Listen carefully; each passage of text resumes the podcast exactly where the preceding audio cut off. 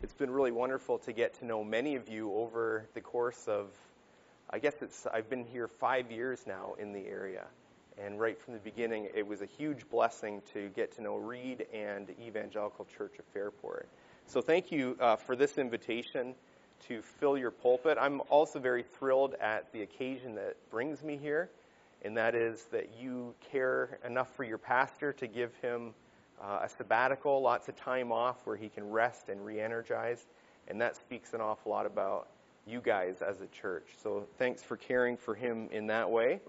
Um, I am here with my, my family. Uh, some of you have met my wife Jamie and my son Job, but we have a new addition since the last time we were here, and that's baby Jonathan, who's nine months old now. And uh, he was a real answer to a lot of years of prayer. So we were just thrilled to have him. And I look forward to introducing you to him afterwards. We're also here with our good friend Jenna Lehman. Jenna is a wonderful and godly young lady our, from our church, Grace Baptist in Dansville. And she works really hard at our church doing lots of different things, teaching Sunday school. Um, she's our, our main PowerPointer which is often a thankless job. So we thought we'd give Jenna a nice um, break, and she's traveling with us today. I also bring greetings from Grace Baptist Church. Uh, I don't know if you know this, but we uh, think very highly of you, and we consider you a, a sister church, someone that is uh, very like minded with us and all about the gospel. And so we are grateful for, for you and for your ministry. Let's just begin with a brief word of prayer, and we'll ask the Lord to bless our time together. Let's pray. Heavenly Father, we bow in your presence and we are so thankful for the, who you are and what you've done. Lord, you are a God who uh, is is like none other. You are uh, high and holy and magnified and lifted up. You are exalted in the heavens. And even right now, there are just uh, legions of angels created to serve you who are singing your praises, and rightly so. Lord, this earth is, is a, a, a display of your glory and your power and your strength just ring out th- across this whole globe.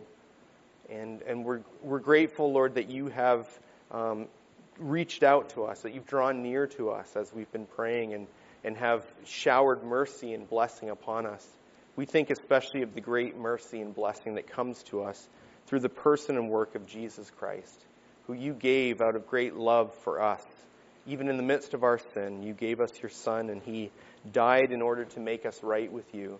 And so we come to you boldly, covered in the blood of Christ, clothed in his righteousness, and, and we come boldly before your throne, and we ask for your continued blessing on our lives. We seek the blessing, Lord, of your face as we, have, uh, as we turn now to your word, and as we seek you through the pages of Scripture.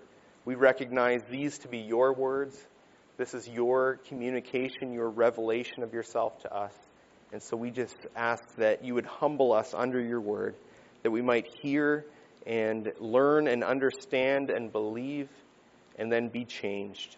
Lord, we want to walk away from this place a different people for having confronted you and your truth in your word. And so we ask for your spirit to just be poured out richly among us, Lord, to work truth into our hearts and to cause us to become more and more conformed to the image of our Savior, Jesus Christ, in whose blessed name we pray. Amen. Well, this is uh, Thanksgiving week. I don't know if you realize that or not. Uh, it's very possible for, for you not to realize it's Thanksgiving because for some reason our world, our culture is just squeezing out Thanksgiving. Uh, it's, it's almost like they want to be rid of that in order to get on to the bigger stuff. And it's crazy because a lot of times we think there's a war on Christmas, uh, but really, if you ask me, there's a bigger war on Thanksgiving.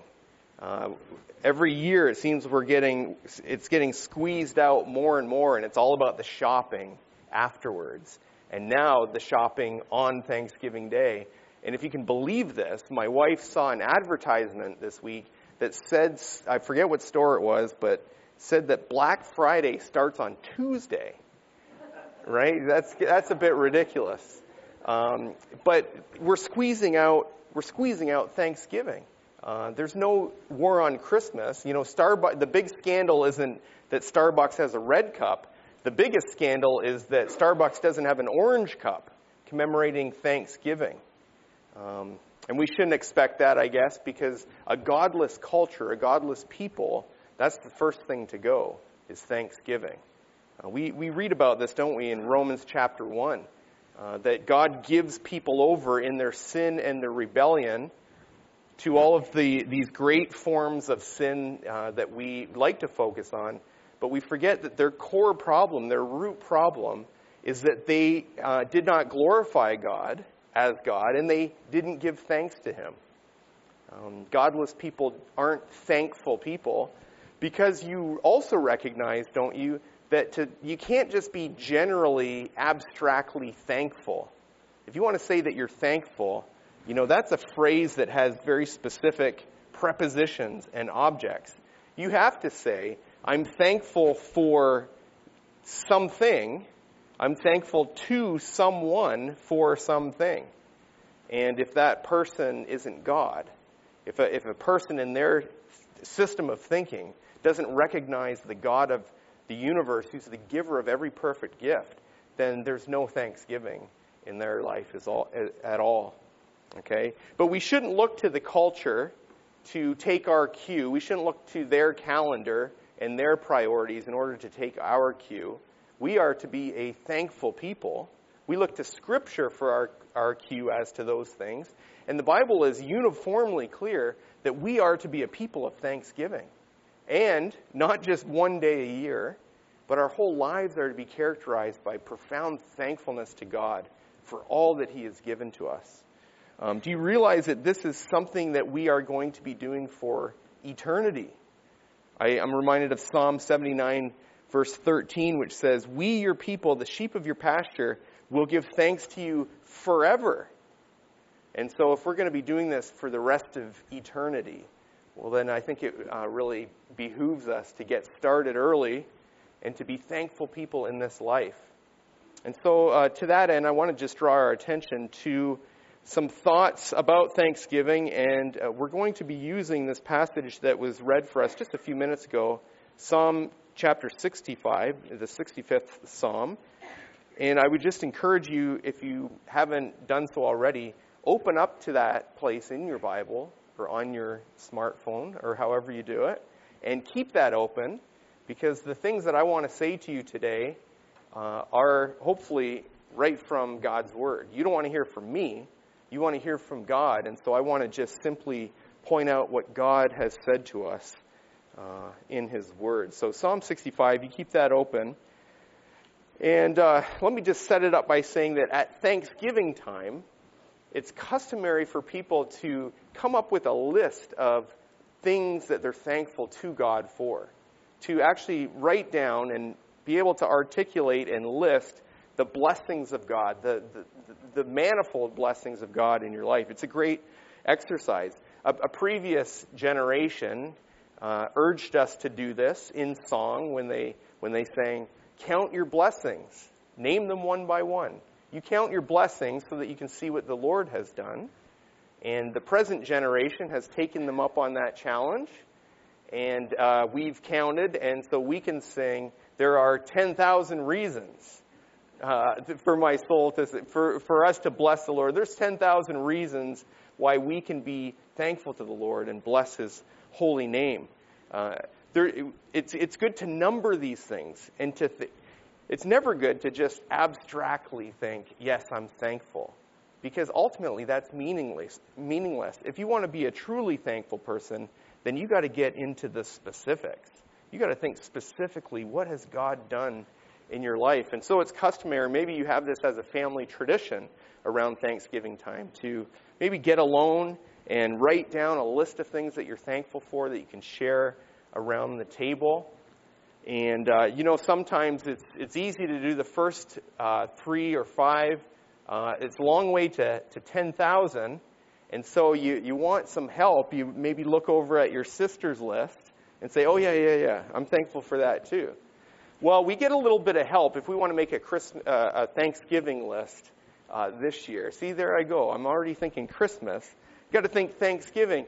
If you want to make a list of things that you're thankful for and you need a little bit of help, we turn here to Psalm 65, and what we have is David, King David's Thanksgiving list, a list of three things that he is thankful for.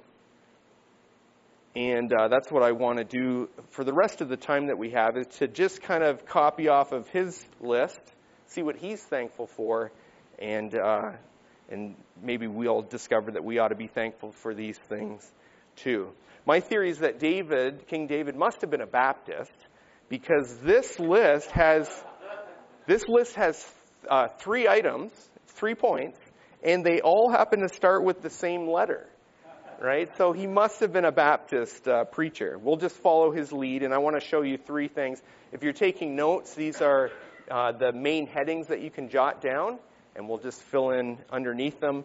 First of all, we want to see that we ought to thank the Lord for his salvation. Thank the Lord for salvation. Secondly, thank the Lord for his strength. And then thank the Lord for his sustenance, for his salvation, for his strength, and for his sustenance. Let's look at this first one. Thank the Lord for his salvation. This is the big one. This is one I'm sure that, uh, that you, if you're a child of God, are most interested in. Is the fact that we have a God who saves. So let me just start this by giving just a little tip for Bible study. If you want to be a person that studies your Bible more fruitfully and successfully, then one of the easiest and best things that you can do is to just go to the text and ask simple questions of it. You know, the simple reporter questions the who, what, when, where, how, why. I think I got them all. But just very simple questions that you go to the te- text and ask the text and let the Bible kind of answer back to those questions. And so here's, two, here's a couple of questions that we can ask. Look at verse 1 of Psalm 65, and you can simply ask this What two things are given to God here? What two things are given to God? And the simple answer that we get in return is first, praise, and second, vows. Okay? Praise and vows. Let's just take these in turn. What is praise? It's uh, thanksgiving and adoration and honor and, um, you know, just being in awe of God and, and giving words to that, that sense of, of uh, honor and reverence that we have for Him. This is praising God. This is what it means to praise. And I think you probably have a good idea of what's, uh, what's in mind when the psalmist says that we are to praise and that praise is given to God. But what about the second one, vows? That's a little bit weird. Have you ever given to God a vow? I think this is mostly common in the Old Testament times. Uh, people would, out of a profound love and gratitude to God, they would make vows to God. That is, that they would promise to do certain things or be certain things for a length of time, a specific length of time, maybe for their lifetime. So, for example, you think of Hannah, who in her barrenness made a vow to God that if God would bless her with a child, that she would dedicate that child to the Lord's service. And God did, and so she fulfilled her vow and she gave her boy Samuel uh, into the service of the Lord. Uh, you may also be familiar with the Nazarite vow. This is what um, individuals would make or parents would make. Um, most famously, the example of Samson. Right? This is a, this is a vow to, uh, in, in devotion to God and in service to God, it was a vow to um, not not drink wine, to abstain from any kind of alcohol, uh, to not cut your hair, um, don't come into contact with a carcass. So if you made a Nazarite vow, you couldn't go hunting on opening day and kill something and clean it. That, w- that goes against that vow. Okay? And so uh, that could have been for just a period of time or for your whole life. Ideally, with Samson, it would have been for his whole life, but, but he was a, a vow breaker. Now, in the New Testament times, you're wondering, how does this apply? I think there is still a place for vows, solemn promises that you make before the Lord out of gratitude for what He's done, out of the way that He's blessed you. Um, but more so, I think what the New Testament calls us to do, in light of God's mercy, in the way that He's blessed us, is to basically vow our whole lives, to, to offer our bodies as living sacrifices that are holy and acceptable worship. And that's not just a one time deal or even a period of time, but this is a daily, ongoing vow and uh, offering that we make to God. And all of this, of course, is response to uh, who God is and what He's done. Now, another question you can ask of this text is why? The why question. Why are praise and vows uh, due to the Lord? Why are they given to Him? And that's the answer, really. It says that it's due Him. Verse 1 Some translations say that praise awaits you.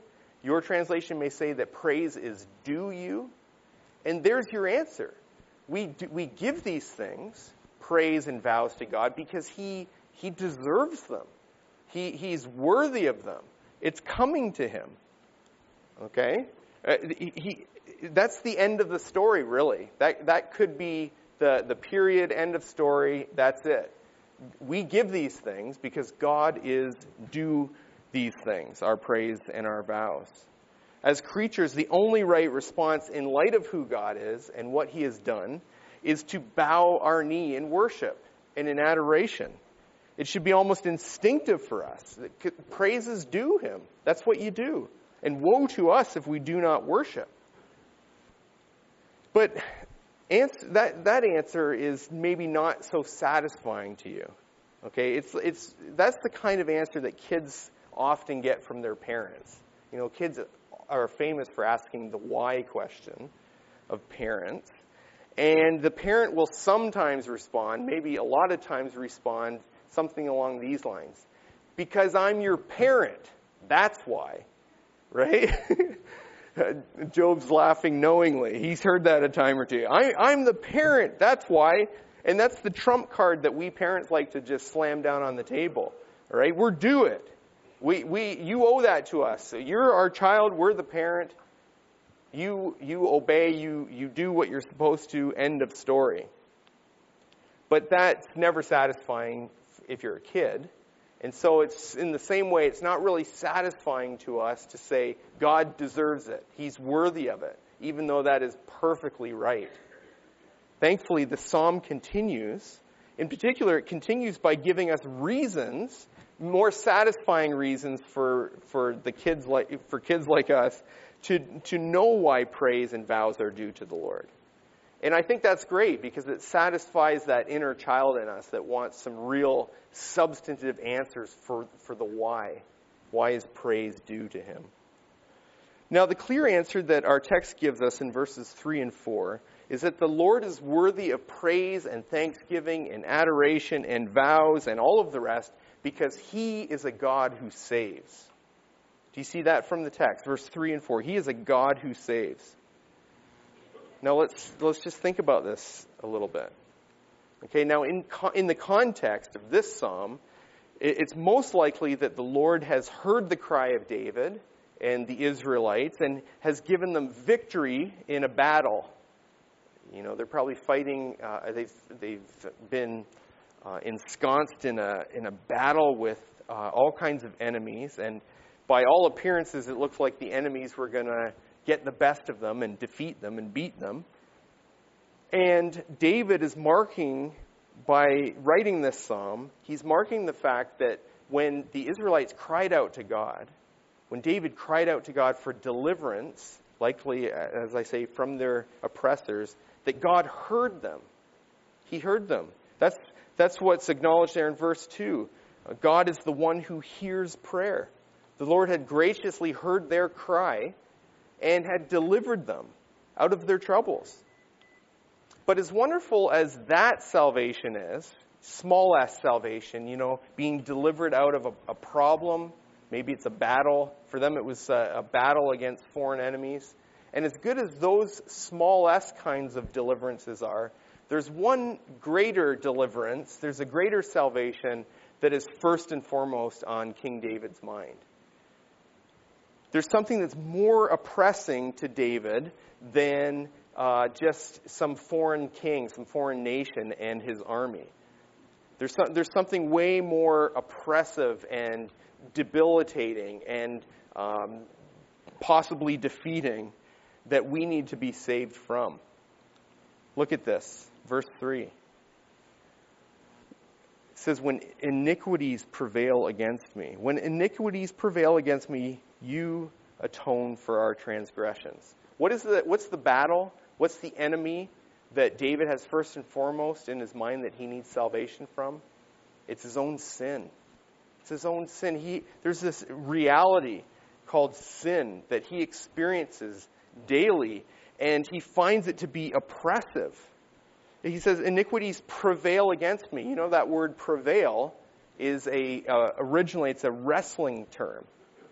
You know, it's, it's, it's like that your sin has, has basically given you a pile driver into the mat. And then he, the sin's climbed up onto the top rope and he's given you the flying elbow and just smoked you. And now sin's on top of you and you're being counted down. One, two. You're getting ready to be totally defeated by your sin.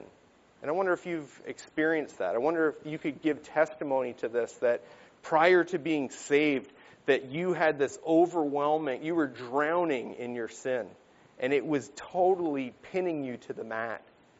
This is David's experience. His iniquities have prevailed over us, and he's incapacitated. We're incapacitated. And, and there's no summoning the strength to wriggle out of it you know, when I used to watch wrestling when I was a kid, Job's age, and it was amazing because they they would do all those. They'd pile drive you and camel clutch you and flying elbow, and they'd have the guy pinned, and it'd get down to two and almost three, but then he'd like writhe his body somehow and like flip the guy that was pinning him. Uh, it was very unbelievable. Uh, that literally, Literally, it was unbelievable. Uh, but that is not possible, you understand, with our sin problem, right? Sin has so incapacitated us. This is such a root problem in our lives that we can't just like wiggle our bodies and do like a wave with our bellies and pop pop it off of us. No, we're down for the count when it comes to sin, and there's nothing that we can do. There's no strength in us that can make us prevail over our own sin. And I say that because maybe there's some of you in that um, experience right now. You haven't turned to the Lord for salvation because you think when it comes to your sin, oh, I got this. I got this. I know this really nifty move where I can just reverse on sin and it's no big deal. You need to understand the extent of your problems like King David did. His iniquities, his trespasses prevailed over him. And such is uh, the case with every human being that has walked this cursed world, except for, except for one. Sin prevails. now, what is the good? That's some bad news. What's the good news here?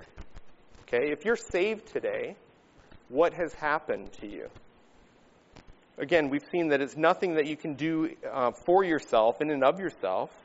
The beauty of the gospel is that God Himself initiates to save us in the midst of this sin problem. Okay? So we read things like this all over the scripture. We read things like this. When we were dead in our trespasses and sins, God made us alive together with Christ. We read, while we were yet sinners, while we were still shaking our fist, Christ died for us. Do you see the, the, the uniform testimony of Scripture is that it's God Himself that initiates to save us when our sins are prevailing against us. It's nothing that we do. It's nothing that we even cry out for, but it's something that God is pleased to um, uh, initiate for his own glory. Okay, look at this at the end of verse 3. After reflecting on the extent of his sin, he exclaims this You, God, you atone for our transgressions. Isn't that amazing? remember, God is, God is the one who is justly angry at us because of our sin. He is the holy God and righteous God who is offended just by his character. His holy character demands that he is offended and can't even look upon our sin. He must judge us. He must, he must pour out his wrath on us if we uh, are, are sinful. It, it, must, it must be that way. The, the, the scales of justice, the moral universe, God's universe de- demands that. It's God that's angry at us because of our sin, but we're, we're reading here that it's God who undertakes, initiates to atone for our sins. That's amazing to me. And, and that's why you read of some, for example, in Romans chapter 3, verse 23, 26, that it is God who is both just and the justifier of those who have faith in Christ Jesus. Okay, so he's like the, he's the ref that's counting us down, sin prevailing over us, but he, he's the, he, he's the one that undertakes to save us from our sin problem. That's, that's amazing to me. Now, uh, hot on the heels of Thanksgiving Day is Christmas Day, and I think that's appropriate because it gives us an opportunity to, the, to focus on the fact that this is this is the time of year that we like to commemorate the fact that God so loved the world that he gave his one and only Son. The fact that Jesus Christ, his, his only Son, came into the world, became, took on flesh, was incarnate. He con- was conceived in a virgin's womb, as we have uh, recited together, that he lived a sinless life, that he died a, a perfect death, a substitute for sinners, to offer atonement for, for sinners like you and us, you and, you and me, to purchase our redemption, to, uh, to atone for us, to pay the ransom, and whatever biblical image that you want to use this is what Christ has been sent by God to do for us. Brothers and sisters, this is, this is something that we need to be thankful for, not, not just on November 26th or December 25th, but every day of the year, every hour of every day of the year. We need to be thankful to the Lord for the incredible salvation that He has worked in us and for us because of Jesus Christ. Praise the Lord for such a great salvation. And then let me say another word to those of you who may be here today as an unbeliever. Maybe you are sensing, maybe you're not, like I described a few minutes ago, thinking that you can do it all on your own. Maybe you are feeling and sensing the just the prevailing heaviness of your sin against you. If you feel like you're drowning in, in your sin, what do you need to do? What, what does an MMA guy that feels like he's just being annihilated do? What does he do? He, he taps out if he's smart. He, he cries uncle. He, he says, I'm done. I come to the end of myself. And friend, if you're in that condition today, you need to do the same thing. You need to come to the end of yourself, tap out. You need to, you need to repent of your sins and believe in Christ who paid the penalty for sinners and for sin. This is the great salvation that is offered in Christ. And you would be a wise person today if you would uh, receive that salvation by faith. It's offered freely to you, to every man and woman and boy and girl. And so, the greatest thing that you can do on Thanksgiving is to embrace the salvation that God Himself initiates and provides. Well, let's look secondly at uh, the second thing that we want to thank the Lord for, that David does, and I think he's a good model for us. Thank the Lord for his strength. Look at verse 5. Because in verse 5, the psalmist, um, he, he moves on from salvation, although we'll want to just recognize that you can't move on from salvation. All of the other blessings that we get from God are based on the fact that He is a God who saves. Um, but look at, it, really, I think what verses 5 to 8 are urging us to do is to thank the Lord for His great strength. And I want to just say a, a couple of things about this. It seems like the psalmist is thinking again about the, the situation uh, in which, you know, when he and Israel cried out to the Lord in prayer from for deliverance from their enemies, that God heard them, that He answered that prayer. Okay? And, and furthermore, it seems that God answered them in such a way as was just totally mind blowing. In fact, that he, he must have worked a deliverance that was so incredible that it left people's mouths open. Okay? It was such a salvation that it demonstrated beyond a shadow of a doubt that he is a strong God who acts uh, on behalf of his people. And so verse 5 says, You answer us. You don't just answer us, but you answer us with awesome and righteous deeds, God, our Savior. So, so strong is God, and so awesome are his deeds, that even the ends of the earth have, have heard the news of how God has worked such a great salvation for his people. Okay, this is the kind of salvation, because of the kind of strength that it is, that just goes viral, as we would say in our own day. And, and this is, the, I believe, how the Lord has designed it. Uh, as I prayed earlier, uh, this, this world is a stage. Uh, it, it, it's, a, it's, a man, it, it's a manifestation of God's great character and His great work. And so it's no wonder that this would go to the ends of the, of the world. Often we read of this, don't we, in Scripture, of battles that God wins for His people through miraculous means, not through any anything with a human explanation, but something that only has a divine explanation. You read, for example, of uh, a city whose walls fall down simply because God has his people march around them, and then at the end of it, blast a trumpet, and walls fall, and people are defeated.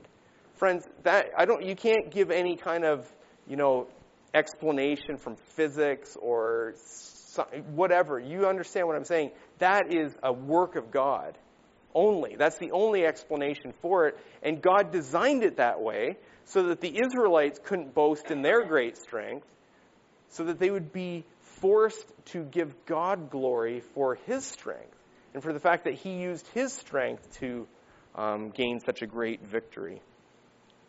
God uh, intentionally sets, these, sets this up this way.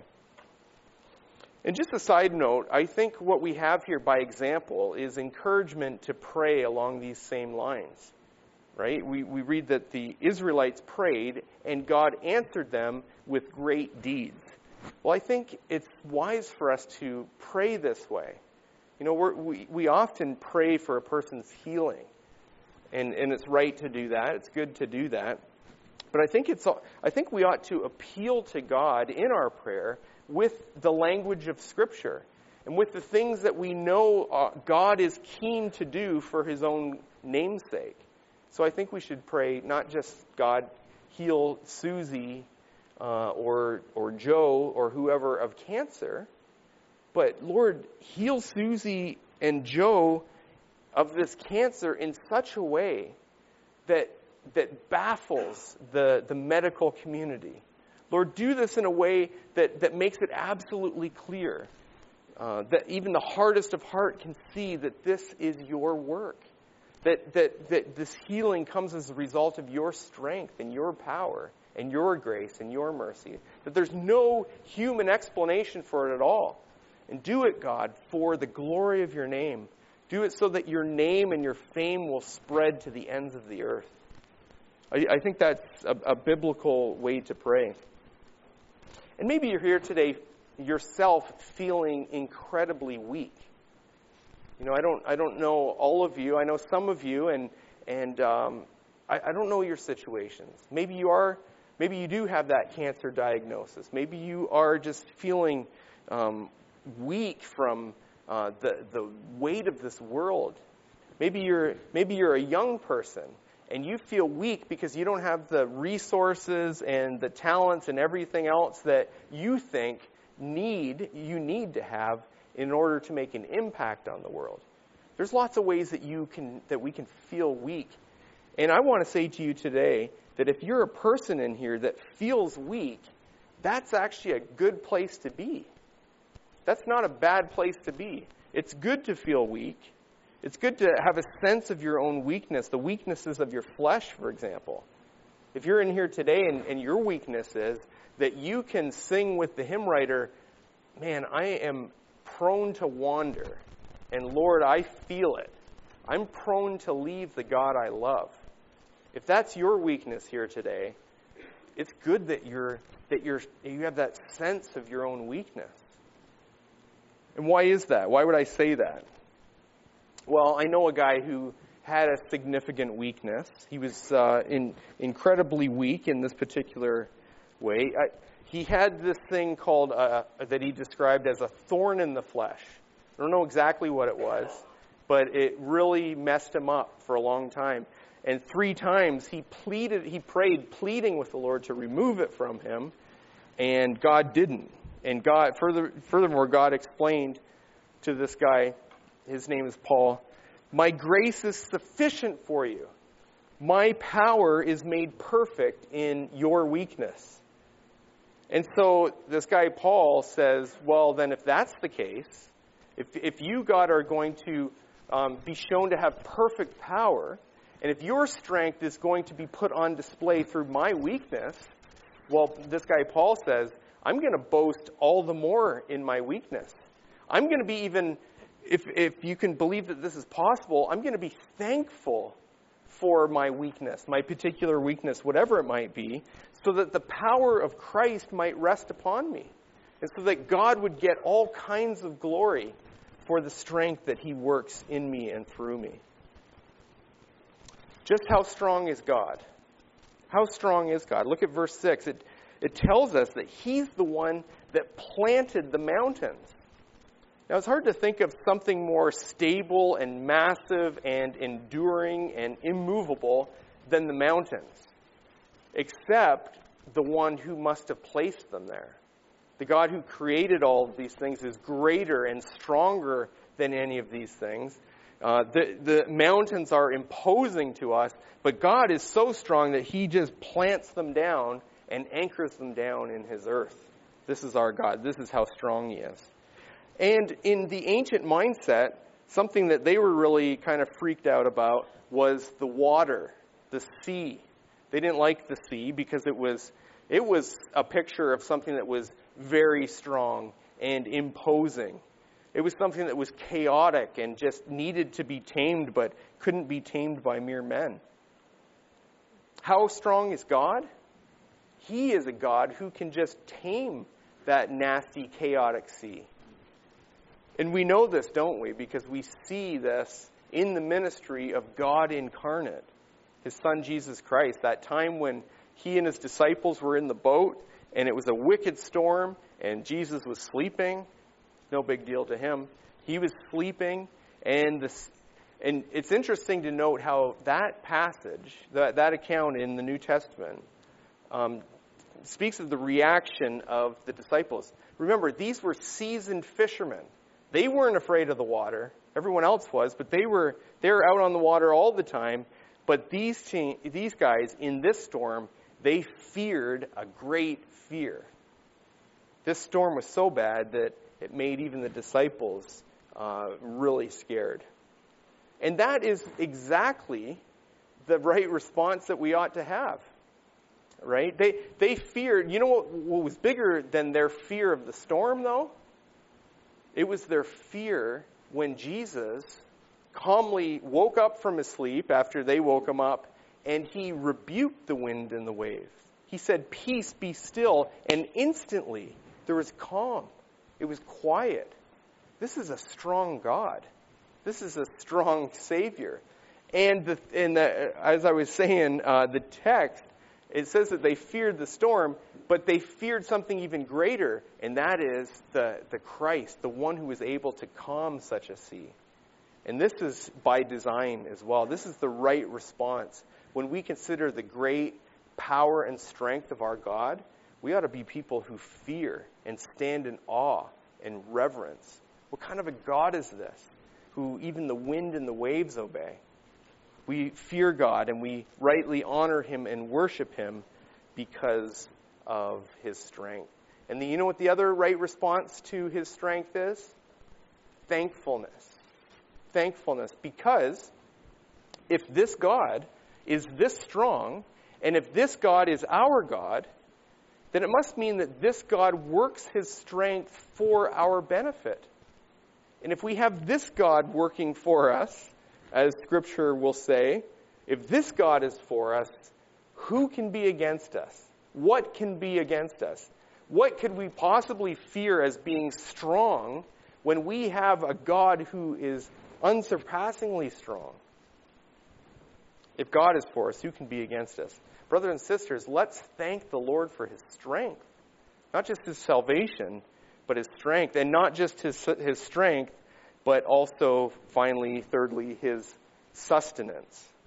Now, I was uh, paid a huge compliment a couple of years ago. Uh, it's, it's not often that I get a compliment. That's the last one. It was a couple of years ago. So it, you know, it really kind of, it still makes an impression on me. My son Job was seven at the time, and uh, we had just watched an animated movie called The Incredibles. Have, have you kids seen that movie? Have some, maybe some of you grown up seen that one too? The Incredibles. If you haven't, it's about a family of superheroes. Okay, so the mom is like super stretchy, I think she is, and the boy can run super fast. The girl, the teenage girl, she's full of angst, of course, but she can disappear. Uh, the father is super strong, right? And you know, this guy, um, he can, Mr. Incredible, he can pick up a tr- train and just twirl it around and throw it really, really far. So he, that's his superpower. And a few days after we watched that, Job and his mom were talking together about uh, the the Incredibles. And over the course of the conversation, Jamie was sensing that Job, he was seven, he was talking like it was real, like he thought that it was that this was like a a, a biography of this family, right? And and so uh, Jamie, sensing this, he he's much more mature now. He would never think that now, but at the time it, he was talking like it was real, and so Jamie had to say, "Oh no, oh no, Joby, that that was just that was just fiction. You know, that, that was just an animated film. No, nobody is that strong. And Job said, Yeah, daddy is, referring to me.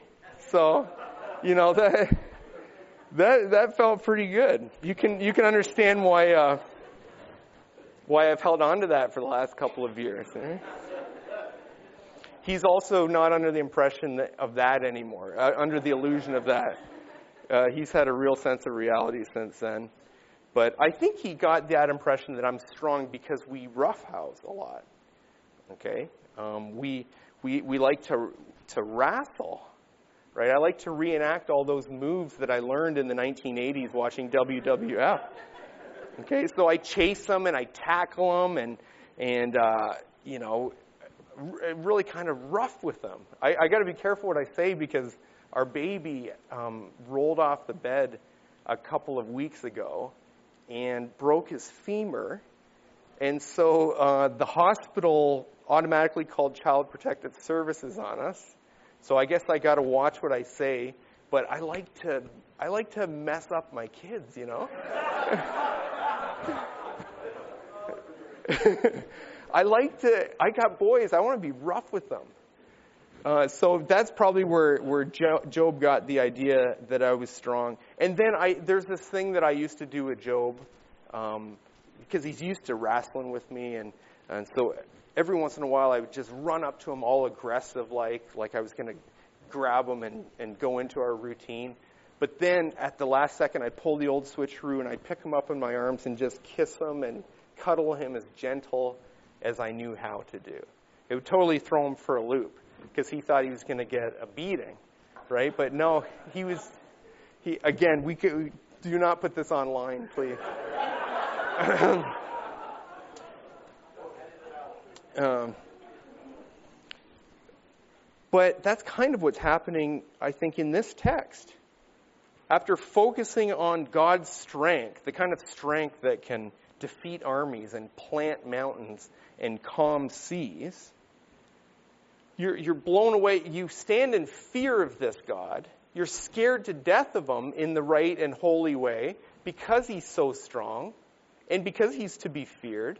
And so we rightly fear. But then what happens in verse 9, we read that he visits the earth.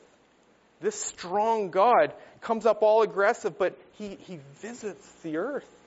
And, and he can visit, yes, in judgment, and often you read this, that in Scripture, but what's on the psalmist's mind here in verse 9 is that he visits the earth to be gentle with it and to care for it and to, uh, to, to sustain it. It's a really intimate. We talk, we talk, we make this distinction in theology of God, God being transcendent.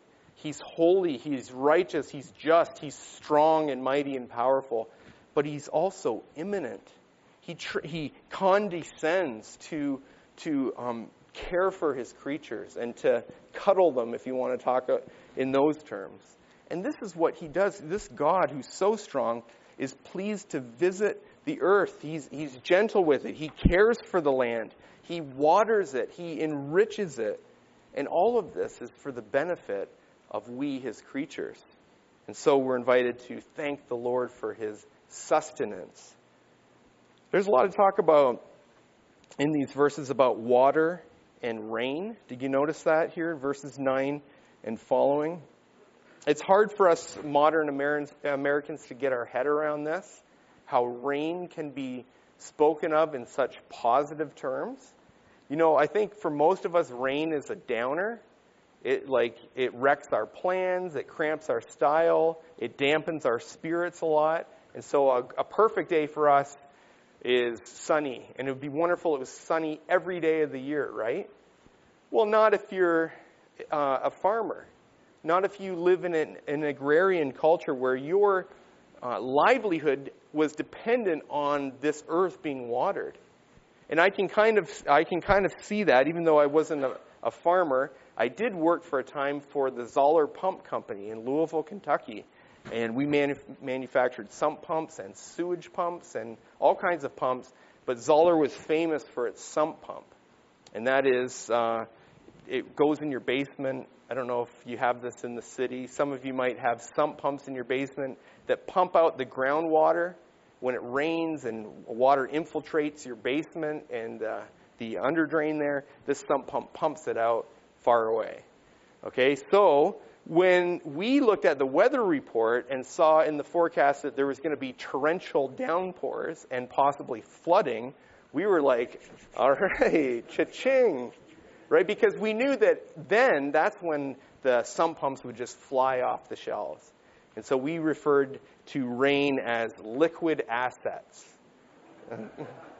and I think if you're a farmer, uh, you kind of have that same idea. And so you need to re- read this as a farmer, as a sump pump manufacturer, and see that rain is positive. It's a sign of God's blessing and favor and it's God's way of sustaining his, his people.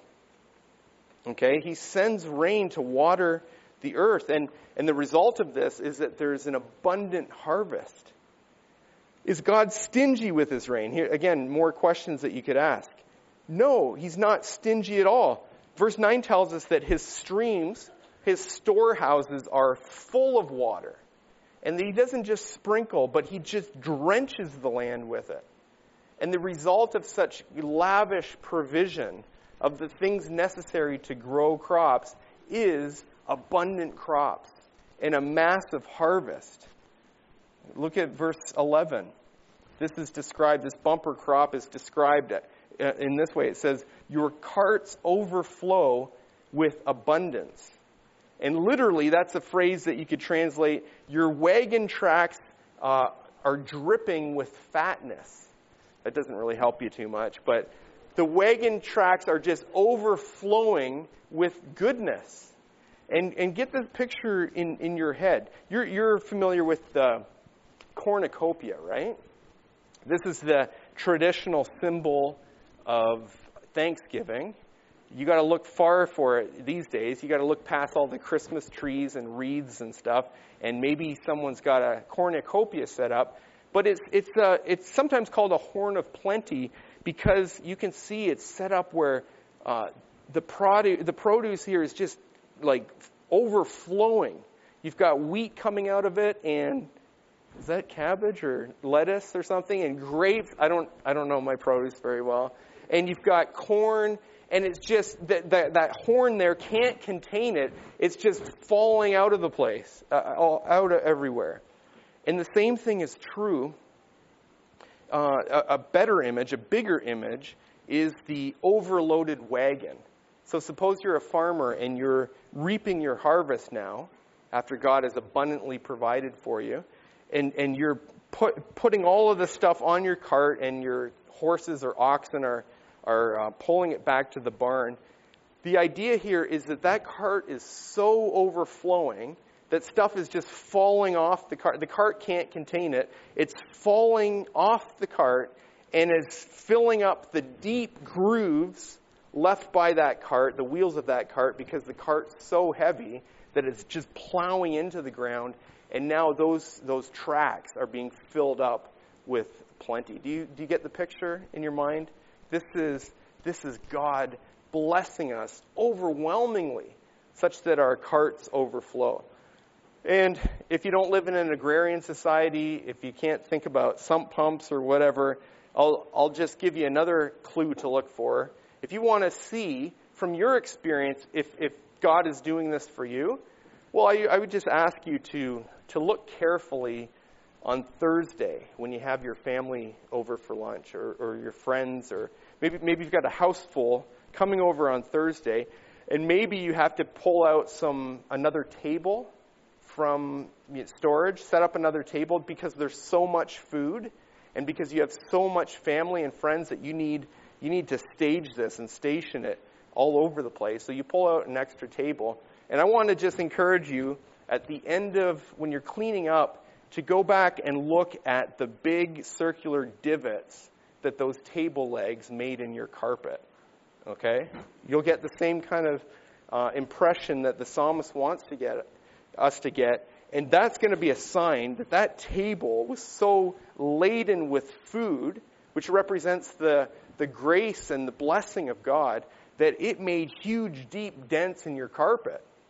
And the only thing deeper than those dents in your carpet are going to be the ones made by the chair legs of your guests.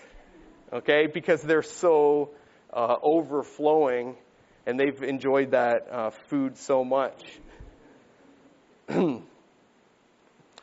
this is all a sign, and there's signs everywhere from divots in the carpet to you name it. You just look around your life, and what you'll find is that there's, there's traces and markings of the blessing of God all over your life.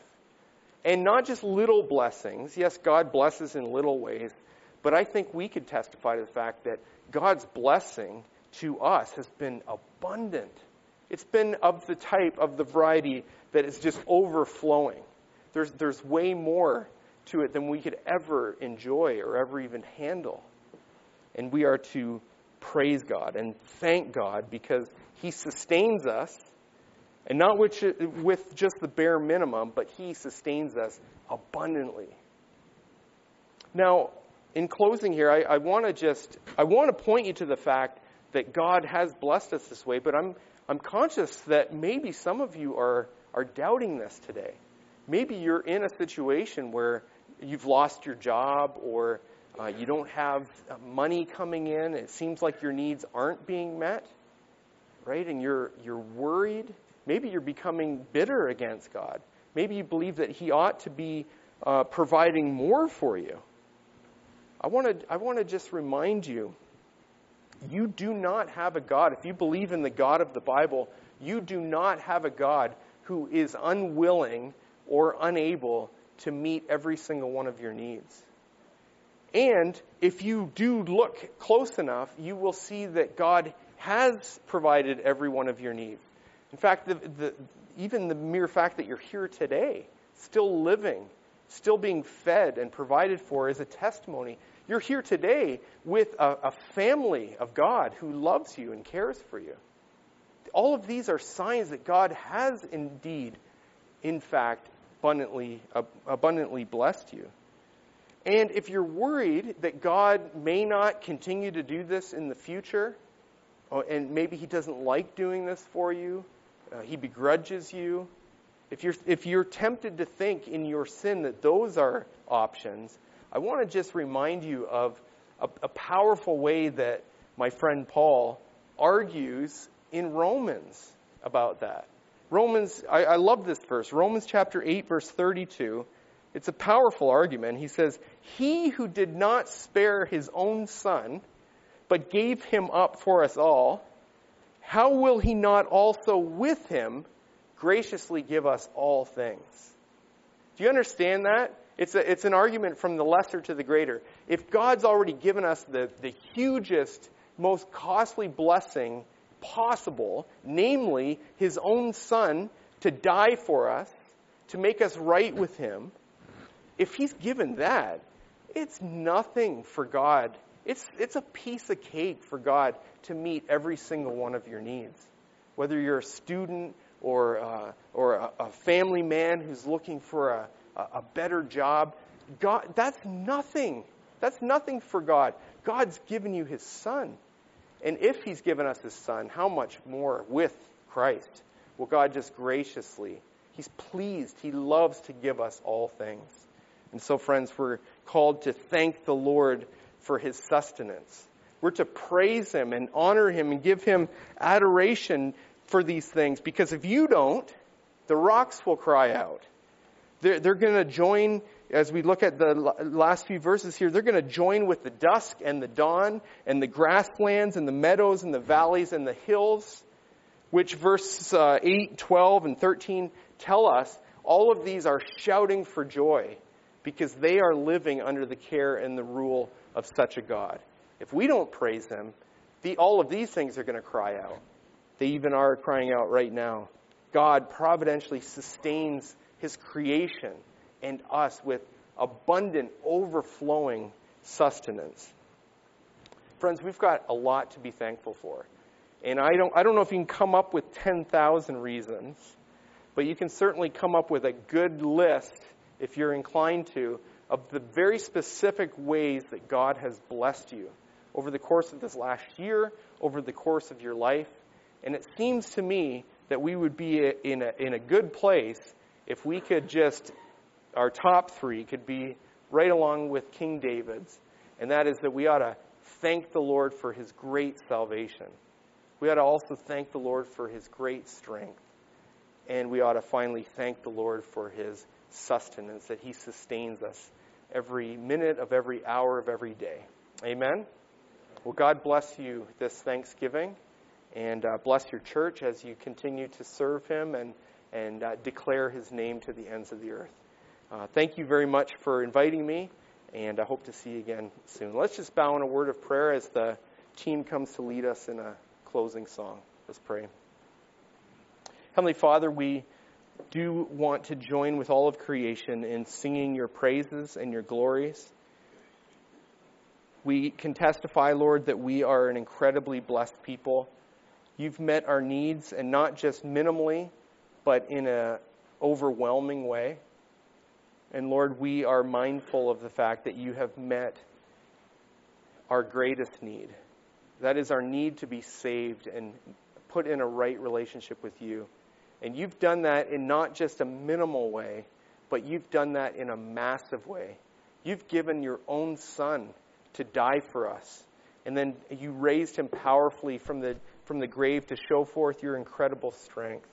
What a God you are, and worthy to be praised. And I ask that all of us, to a person today, would be found in a place where we are uh, desiring to praise you and vow to you by offering daily our lives as living sacrifices uh, in, in gratefulness to, to such a God as you are. And so we ask that you would receive our praise, that you would receive our lives, all that we are, are and all that we have, we lay down in order that you would be magnified in this world and in heaven. And we thank you and we praise you in Jesus' precious name. Amen. Stand if you would.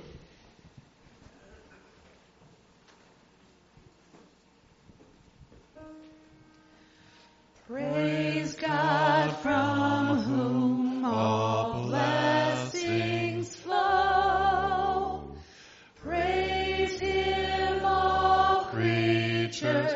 here